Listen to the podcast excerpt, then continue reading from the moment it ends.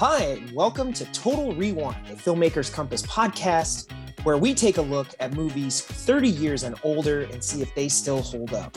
I am D Man, joined by my co-host CP. CP, how you doing today? Dude, I'm fantastic. I'm so excited we're watching this movie or talking about this movie this week. Dude, I'm really happy. I feel like I just nailed that intro. Oh, like it was it was solid, solid stuff there. Like Now feel like broadcasting just- 101. yeah, like each episode, I'm just now it's like the same thing, but you you know you got to do your classic intro. Kind of proud of myself. You know, it's easy to get tongue tied. I think we've we've redone takes before. It's pretty funny. I've never had to redo a take. Oh yeah, just me. Sorry.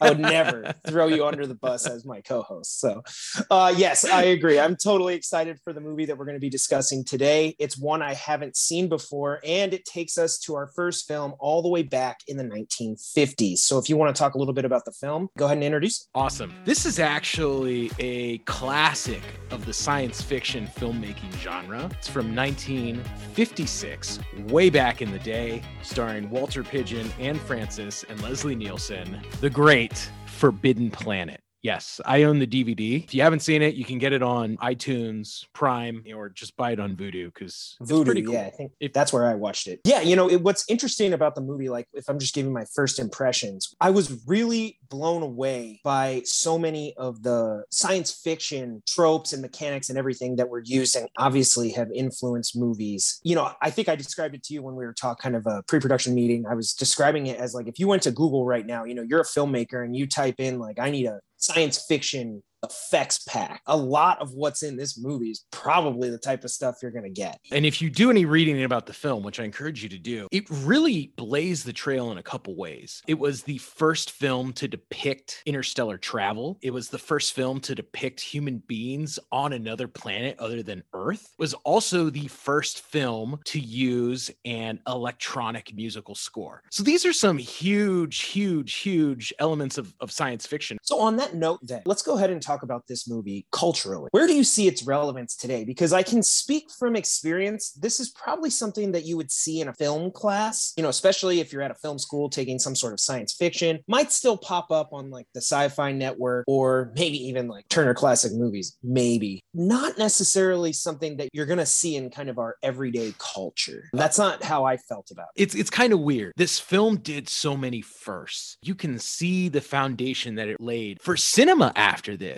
Things like Star Trek and Gene Roddenberry himself expressed the fact that this movie Forbidden Planet helped inspire Star Trek. which is crazy. There's No. other things in here that match up. You know, obviously, I've talked about this on the show many times. One, my favorite movie is Star Wars, and if we just look at Star Wars: A New Hope, I mean, the amount of things that end up in Forbidden Planet that you end up seeing in Star Wars. They do things where like they enter coordinates and they say punch it Mhm. which Han Solo says something pretty close to that when they go to Lightspeed in A New Hope when they're leaving Tatooine. They actually have two moons, not two suns, Mhm. but they have two moons. And then there's other things. They're introducing robots. There's like a lot of the same stuff. They uh the movie starts off by acknowledging hyperspeed or hyperspace Mhm. and the ability to travel at light speed. I mean, a lot of these things are just coming into play that I was like, wow. I'm not saying George Lucas like watched Forbidden Planet and was inspired to make Star Wars, but it would be hard to believe somebody who says he drew a lot of inspiration from other works didn't pull from these classic sci-fi films. I mean, James Cameron, Stephen King, George R. R. Martin have talked about uh, their love for this movie and how it inspired them as storytellers. So it's it's incredibly impactful for the science fiction genre. I mean, the character of Robby the robot is is totally groundbreaking from the concept of of a robot. This character went on to appear in other television shows and movies over like 30 years following the movie as Robby the robot. Yeah, I'm assuming you know how you you see like those uh, paintings of you know all the great like gangsters. If they Mhm. had a painting of like all the great like space robots, like he would be Oh, on. there. yeah, totally. you know there might be kids today that are like hey who's that robot but uh he'd, he'd be there for sure you know it's funny because i actually really thought what they're doing with robby the robot was pretty fun to the degree that giving him an element of humanity also he's constantly acknowledging that like that goes against his programming yeah, but even that's, clever. that's another thing too robby the robot actually tells them he's like if you don't speak english like i speak all these languages. I was like C3PO. Yep. It's just Yeah. a different amount of languages. But uh, there was yeah, there were so many things like that. At the end of the day, yeah, it's weird because while its influence permeates sci-fi and filmmaking on that level, it's weird because you know, like Wednesday night, Dodger Stadium is going to be Star Wars night. Mhm. And I've already had people hit me up and be like, "Oh, are you going to go?" I'm like, "I probably can't." So shout out to uh, Mike Soto. Thanks for hitting me up. There's not a Forbidden Planet night, or even for that matter, kind of a generalized kind of science fiction night that maybe these type of characters or robots or anything would be a part of. I guess it's so hard for me to see younger kids, myself, when I saw Star Wars, watching this movie and having it capture their imagination the way maybe Star Wars did for me. I don't know. How do you feel? I think you're right. I feel like in a lot of ways it's been forgotten by the casual audience. I think part of it is the fact that obviously this movie was made kind so of long ago. Before Kennedy challenged us to go to the moon, it was I think it even makes note. Yeah, doesn't it make note at the beginning of the movie? Like humans made it to the moon by the end of the 20th century. And It's Yeah. like, I mean, the 60s was the space race. the technologies and the futures you can see are very much a result of that World War II era and World War II technologies. You can kind of mm-hmm. See how these filmmakers looked around and thought, like, what's the natural evolution of these things? For us, we live in a world where technology has so far surpassed this in a different way. Sadly, this is in, in elements of this are almost comical. So let's talk about that. Let's get into the effects because you mentioned at the top of the episode that one of the things this movie does is introduce that kind of synthetic sound that we associate all older sci-fi. Talk a little bit about why it ended up the way it did because something like Star Wars ends up switching us back to kind of like an organic orchestral score. Now they have all these themes for each of the characters and all this different stuff. Sorry, I keep bringing up Star Wars. But I mean, for almost like two decades, this was sci-fi. And it's kind of interesting. I was doing some reading about it a little bit, and the musicians who created the score were actually ineligible to win an Academy Award in the genre. They weren't considered musicians, they were doing something different. That is fascinating especially because you know I, I bet like right now you go you know turn on anything about ufos or you probably go to the sci-fi channel like this is the type of music you hear and speaking of ufos while we're on the topic of effects i mean this movie They they fly around in a flying saucer, right? How cool is that?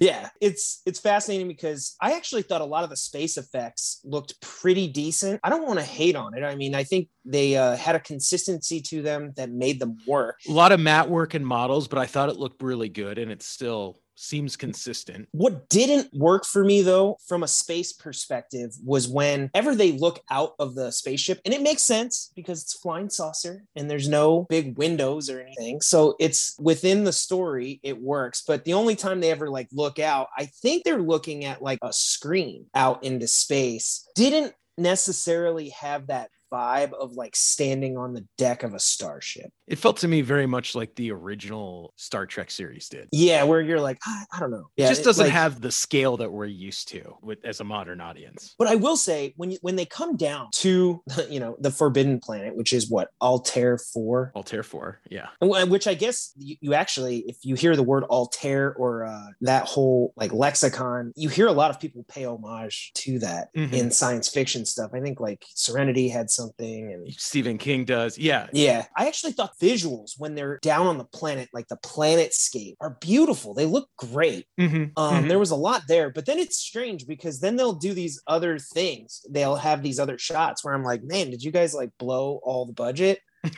over here? Like, what happened? Because like that looked so good, and then like this other scene, you know, they'll be in like like a little room or something at, at Morbius's place. It just looks like a room.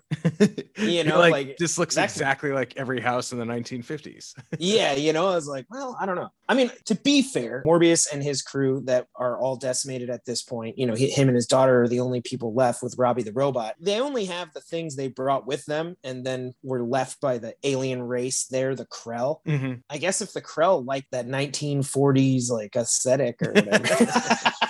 I don't know. And I feel like that's something fans would totally pick up on and just like write into the, the history of if you were to build this out as like a whole kind of like world, people would just own that. You know how like again, Star Wars owns like 70s haircuts and like weird things. One of the other things, and I want to get your opinion on this. I thought they have a scene, the monster comes up to they had set up like a force field gate around the spaceship, and the monster comes up and I thought the monster looked really cool. It's like this flame outline and you can see kind of like where the head is and it's this big bulky monster you're like definitely scary and then they have all the guys shooting these like puny little lasers, these purple lasers, which, you know, remind me of like Terminator. But Yeah. Terminator has like such weight to them firing those guns. It feels like they're firing, like if that hits something, these are like the little ones that people make fun of, like pew, pew, pew, pew, pew, pew.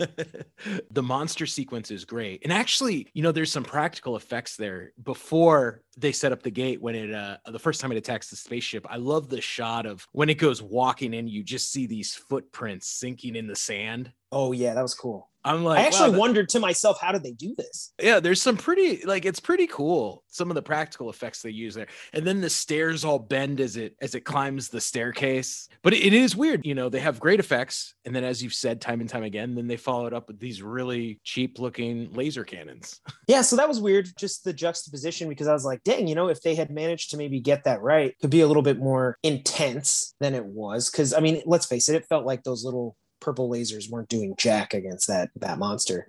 I will say this too. When the monster starts grabbing like the soldiers, it kind of reminded me of like old school like monster movies. Like I could see like the old like what is it, ten thousand leagues under the sea or whatever, like on the boat or like is it ten thousand leagues? Well, how many leagues is it? Twenty thousand. Is it twenty thousand? Twenty thousand leagues under the sea. My bad.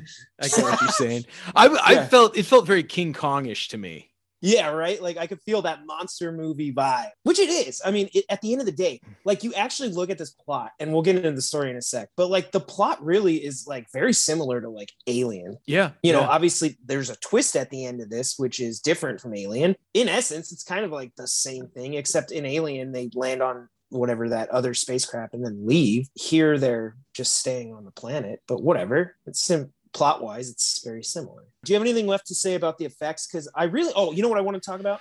yeah. Uh, the the robot. Oh my gosh. I, I think he looks amazing. He's, you know, not surprisingly, uh, he he is, I think, considered the most expensive movie prop in history. Oh wow. The Robby the Robot costume was like about 10% of the entire Forbidden Planet budget. That's crazy. And which is probably why MGM and so many other studios ended up recycling it after the movie and, and making him be a mm. character in other films and television series and stuff. They're like, use this, use this prop. What I thought was cool is there's so much on him that moves, right? His dials and antennas that are constantly moving and and he has lights. When I think back to early sci-fi, you know, you think about like Metropolis and things where right, yeah. nothing has this level of sophistication. And granted, I understand that this is later than Metropolis. What they did with Robby was really create this robot with such personality. It was so different than any other robot at the time. And I think it's really cool. And it looks great. He has a very distinct personality. He has a distinct, you know, the way he moves, the way he acts, the way he, re- you know, responds to people. Yeah, that was the big thing for me. Is I, I- I really obviously the prop itself is cool. It looks like at the end of the day a man in a suit, but you know, so does C3PO and you know lots of other things, and we love that. It, it was really funny because t- I laughed out loud when the little the cart. It's like a yeah, yeah, like yeah. dirt's like flying up because this cart's going through the desert and it's coming up to their spacecraft and they're like well whatever it is moving fast and then they just get this shot of like robby pulling in like super fast and he just gets out he's like hi i'm robby the robot and i was like what is going on because this movie does it's very serious in tone i mean we're Yeah. not talking about like a it's not comedy No, you know if especially if you listen to that kind of synthesized score it has these kind of like almost dark undertones. Yeah, very and we- foreboding and there's like a monster and we know this crazy stuff's going on but then you have like this robot who's like you know hey i can't do that because that's against my programming. And then you have the robot like bringing like all this alcohol like kansas city liquor to one of the guys and they got drunk although i guess the robot can't get drunk. But i think he burps at one point Yeah, he does after the first time when they give him the the alcohol. and then you have him speeding around on this cart and he's like oh hey it's me it's robby i was like i don't know who wrote that character in there but it was much needed to really make this i guess more like beloved Yeah. because one of the things i wanted to make note of was so the costume design for all of the i don't know what we call them like astronauts or space people whatever Mhm. the space navy they all look the same To the point where it's almost confusing at times. You know who Leslie Nielsen is as the captain. The Yeah, rest of the crew members all look pretty much identical except for the cook because he wears the chef's hat and the and the apron. Yeah, and especially early in the film, I did have trouble telling like distinguishing between the commanders, you know, the other officers and the the doctor, and yeah, it, it's it's kind of difficult.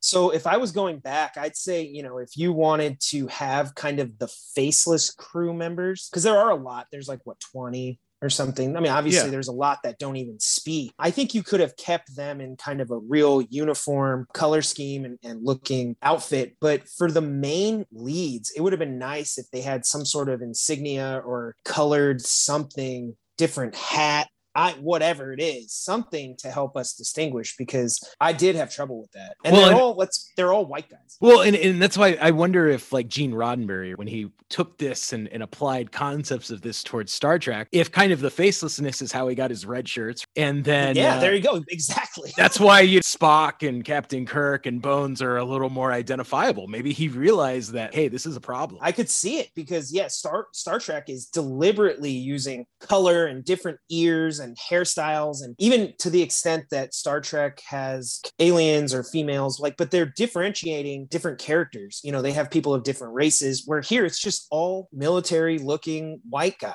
I'm like, I don't know who any of you guys are. you all look the You same. know, they're all you know they don't have beards. They they all look the same. They have the So same like- haircut. Yeah. I was like, I don't know. Now that we've talked about effects, I do want to get to the story. What are your thoughts on this kind of whole like monster movie? Because eh, do you want to explain the twist? A little spoiler here, but this movie's been out since the 50s. So Wait, but I'm assuming many of our listeners have not seen it. We'll say so. The twist is this. It turns out that the scientists who go to the planet originally and discover these old ancient alien technology from this superior advanced civilization the Krell. end up using the Krell technology to release these monsters from their subconscious. This is kind of the high level societal conversation about humanity, who has the right to weapons of these powers. People as a whole can't be trusted all the time, which I mean, you know, they're living in this post atomic world. And I'm assuming the screenwriters were very conscientious of these things at the time. Yeah, and there's a slice of sci-fi where this is kind of like, you know, those Ethical. are really yeah, those are really common themes. You know, we actually just did an episode a few weeks back about Terminator. Mm-hmm. And these were things that you can see throughout both Terminator 1 and Terminator 2, where they're addressing these themes of power with technology and humans playing God and stuff. You know, they kind of address that here. And I believe they actually call it the monsters coming from the id. Yeah. Now, I don't know what that is. From like the subconscious, like That's just like like Freudian another like word for- id, okay. ego, super ego stuff. All right. Yeah. I never took psychology. So I'm like, I, I was like, all right, I guess it's coming from their mind. You know, they're they're also playing with the themes of humanity. Uh, obviously, one of them is, you know, this guy Morbius has pretty smoking hot daughter. The all the guys want to kiss her, which I, I, you know, one of the guys actually says to her, like, what do you mean? Like these guys have been on a spacecraft for like 24 months or something, like two years, and they haven't seen a woman in that long. Yeah. What are you doing going around kissing all of them? yeah. you're also kind of like that's you know not to say that that's exactly what would happen but i'm sure there would be some sexual tension between characters or people if you have this girl trapped on a planet with only her father and a robot and then all these military spacemen that haven't Yeah. seen a woman in a long time you're like i think that would have to be a part of it i also wanted to make note that i'm pretty sure this movie would not pass the bechdel test i'm pretty sure there's not even another female in it Uh no. Yeah, She is so- the only one. i guess we'll just leave it at that to go back to the the whole ethical discussion in fact i think point blank the captain tells morbius like hey you can't play god with these things and morbius says hey i have these technologies and i don't want to share them i want to be the one who determines who has access to what and what's safe and i will be the judge jury and executioner here irony is that he's the one who is essentially responsible for the monster that destroyed both crews. And that's Yep. because he was the one experimenting with the stuff. yeah So the Yeah. other guys who would have been able to create their own monsters, they did not survive the experimentation. He said they died. That was that. The irony is, and this is where we're getting into a lot of heavy thematic stuff, is he's not even aware that he's doing it. If that doesn't speak to people Yeah. of not being aware of creating their own monsters, you're like, wow, I mean, we got a lot going on. By today's standards, that may seem a little heavy handed. he's releasing his own subconscious monsters, which are like destroying everything. And And, that's what science fiction does best. No, absolutely. And obviously the way it's played out is didactic sense of science fiction, kind of explaining to the audience what's going on. Is personally, I think it's kind of a necessary way to tell the story and to tell it in 90 minutes as they did. Like that's what you had to do. Yeah, it, it is a little dialogue heavy at, at points where it's a lot, it's like exposition dumps. You know, they are giving kind of a guided tour. I think of like maybe like Epcot ride.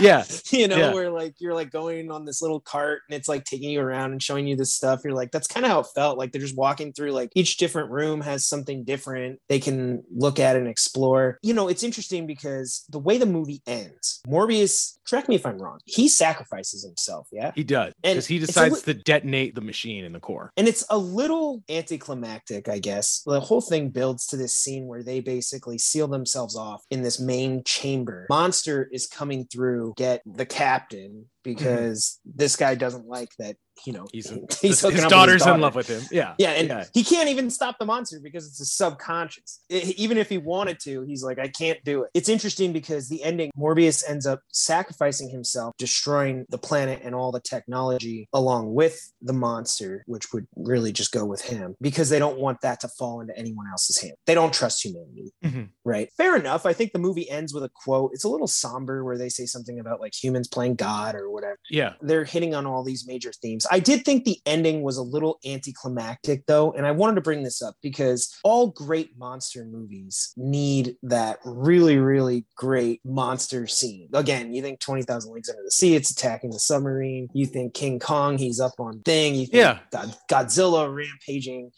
You know, we didn't get that here. And Even Alien, if we're looking at like science fiction, you know, you think about the alien on the spaceship and how scary it was. Here, it's like, I don't know if they just ran out of budget at the end or the fact that this monster is actually technically invisible because it's from someone's subconscious, but we did not get the uh, monster showdown that I was kind of hoping for. Well, and I think it's probably partially intentional, right? Because the real monster in the film is Morbius himself, right? Mhm. But I think part of the problem is it almost plays out like a play with Socratic dialogue between the captain and Morbius as, as, as the captain's trying to convince him this is all caused by him. What the film does really well is the monster attacks, right? It- the monster comes three times. Each one of those, it's actually, they're really good scenes. There's good suspense. As an audience, you're like, well, what's going on? Like, I really want to know more. You're totally into it. Just the ending feels unsatisfying because we don't ever get that definitive resolution from the characters finally you know taking in essence you you get a self-sacrifice which is great from a story standpoint but for the other characters they never confront the monster mm-hmm. I think that was where they just run from it. The ending itself has something to say about, hey, you know, we have to control our own subconscious and we're responsible for the monsters we create. It would have been just, I think, a little bit more fun to see a showdown because I felt like it was building that. Yeah, I also thought the monster, like I mentioned in the effects section, looked really cool and Yeah. It never comes back. no you're I right mean, never in that type of form again. It's just kind of looming in the background. You know, they're like, "Oh my god, it's coming," and then it keeps like knocking down trees and doors. and you you, just almost you feel cheated i think as an audience a little bit I just expected to see it. the hero's got to slay the dragon and while that happens it's not the way that we're expecting it to Yeah, like you said, it's like going to an action movie and like it, there's not a lot of action. You're like, well, this is science fiction and monster movie stuff. Let's we got to get a little bit of it. Thematically, I don't think the ending is bad. I think you could have a showdown with the monster and have a very similar ending because point that it's trying to get across is that while we can all fight the monster at the end of the day, it's the person who created that monster in their subconscious that needs to be responsible and take responsibility for it. Sadly, that came with self sacrifice. The movie doesn't offer a more hopeful vision of being able to conquer that and still live. I guess if you're creating monsters that are taking out entire spaceships, maybe self sacrifice is the only way. I don't know.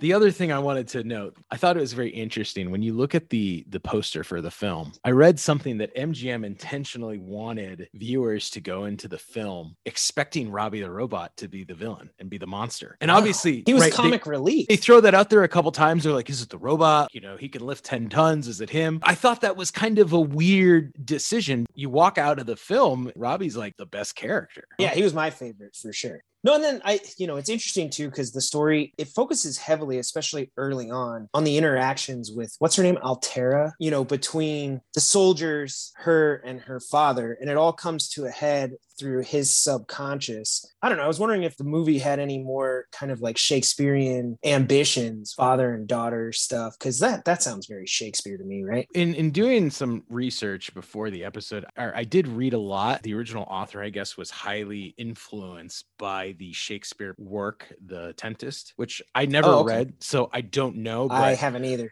I think you're absolutely right. There are some Shakespearean elements here that they're playing with. Like some weird stuff going on. And I was like, uh, I'm not sure where this is all going. And it kind of went where I thought it was, which it ended up being the dad. Overall, I really enjoyed the movie. It was fun to take a look back at movie and filmmaking from the 1950s. That's always fun. It's something where I feel like we come to our decision here, right? End of the episode does this movie hold up? This one was tough, tougher than usual because we're not talking necessarily, is this a movie that if I were to show it to my kids, do I think they would like it? Just like most old media, it ages itself out over time, but its influence can't be understated. Oh man, I have to pick one way or the other. You know, I think if we're, if I'm going to show the next generation some sci fi movies, I think I'm going to choose some other ones. I'm probably going to go with Star Wars and Alien, 2001, Terminator. I don't know if I would pick this movie. So sadly, I think I'm just going to have to say no.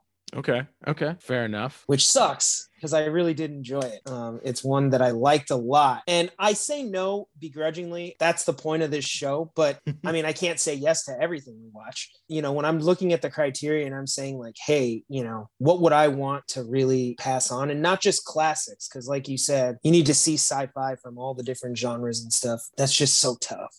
uh, I'm going to disagree. I think that while I don't know that all audiences will appreciate the film, I don't think that they'll have the patience for the scenes where the Doctor and Morbius are are discussing the the workings of you know ancient civilizations. I think that if you're a filmmaker, if you're a science fiction fan, you really have to see this movie. Yeah, I think so it, too. It is the roots of so many things that not just you and I love, you know, so many other people out there love. You can see the direct influence that this has had on so many many other works, as we mentioned. So I think everyone should see it. There you go. MGM a couple years ago actually considered rebooting the film. Oh, um, really? Yeah, they wanted to bring it back and do a more modern look at it. I think the themes are still relevant. And this is about human nature and people and and do we trust people with unlimited power? I mean, and, unlike Star Wars, it doesn't take place a long time ago. It takes place way in the future. So very true. So I'm gonna disagree with you, and I'm gonna say I think everybody should see it. And if you get the opportunity, you're watching a movie from 1956. So as long as you go into it not expecting it to blow your mind in terms of the editing and visual effects, I think it's a really good piece of content. You know, it makes me want to change my answer just to be like, it's worth it for Robby the Robot. and that's true, man. He is like, I mean, awesome I feel character. like he should be reintroduced. Robby needs a comeback. You know, I want people to check out this movie, if only to watch this Kansas City whiskey drinking robot. that was a disgusting choice and i hate myself for it. So that's our episode. I wanted to say thank you so much for tuning in. Cp can you go ahead and uh, introduce what we'll be talking about on next week's total next week we're going to jump forward two decades. We're going to watch what used to be a comedy classic animal house and there's okay. going to be a lot to talk about and i'm really yeah. looking forward to watching it. I actually just had a chance to watch this movie. I'll just say it's aged and we'll talk about it. Definitely check out animal house so you can uh, participate participate in the conversation next week. And be sure to keep the conversations going from this episode. You can message us on also social media. I'm at Big Kid D Man. He's at NDCal5. You can also connect with the podcast itself at Film Comp Podcast. And then if you want to find all the links, because we're listed on Apple Podcasts, Spotify, Google Play, Music, and all that, go to Google, type in Filmmakers Compass Podcast. Our website will pop up and all the links are there. So be sure to follow the show and subscribe on whatever your uh, platform is for listening to podcasts. Thank you so much. We, uh, you know, really appreciate everyone that's tuning in and enjoying the show. And uh, we'll be back.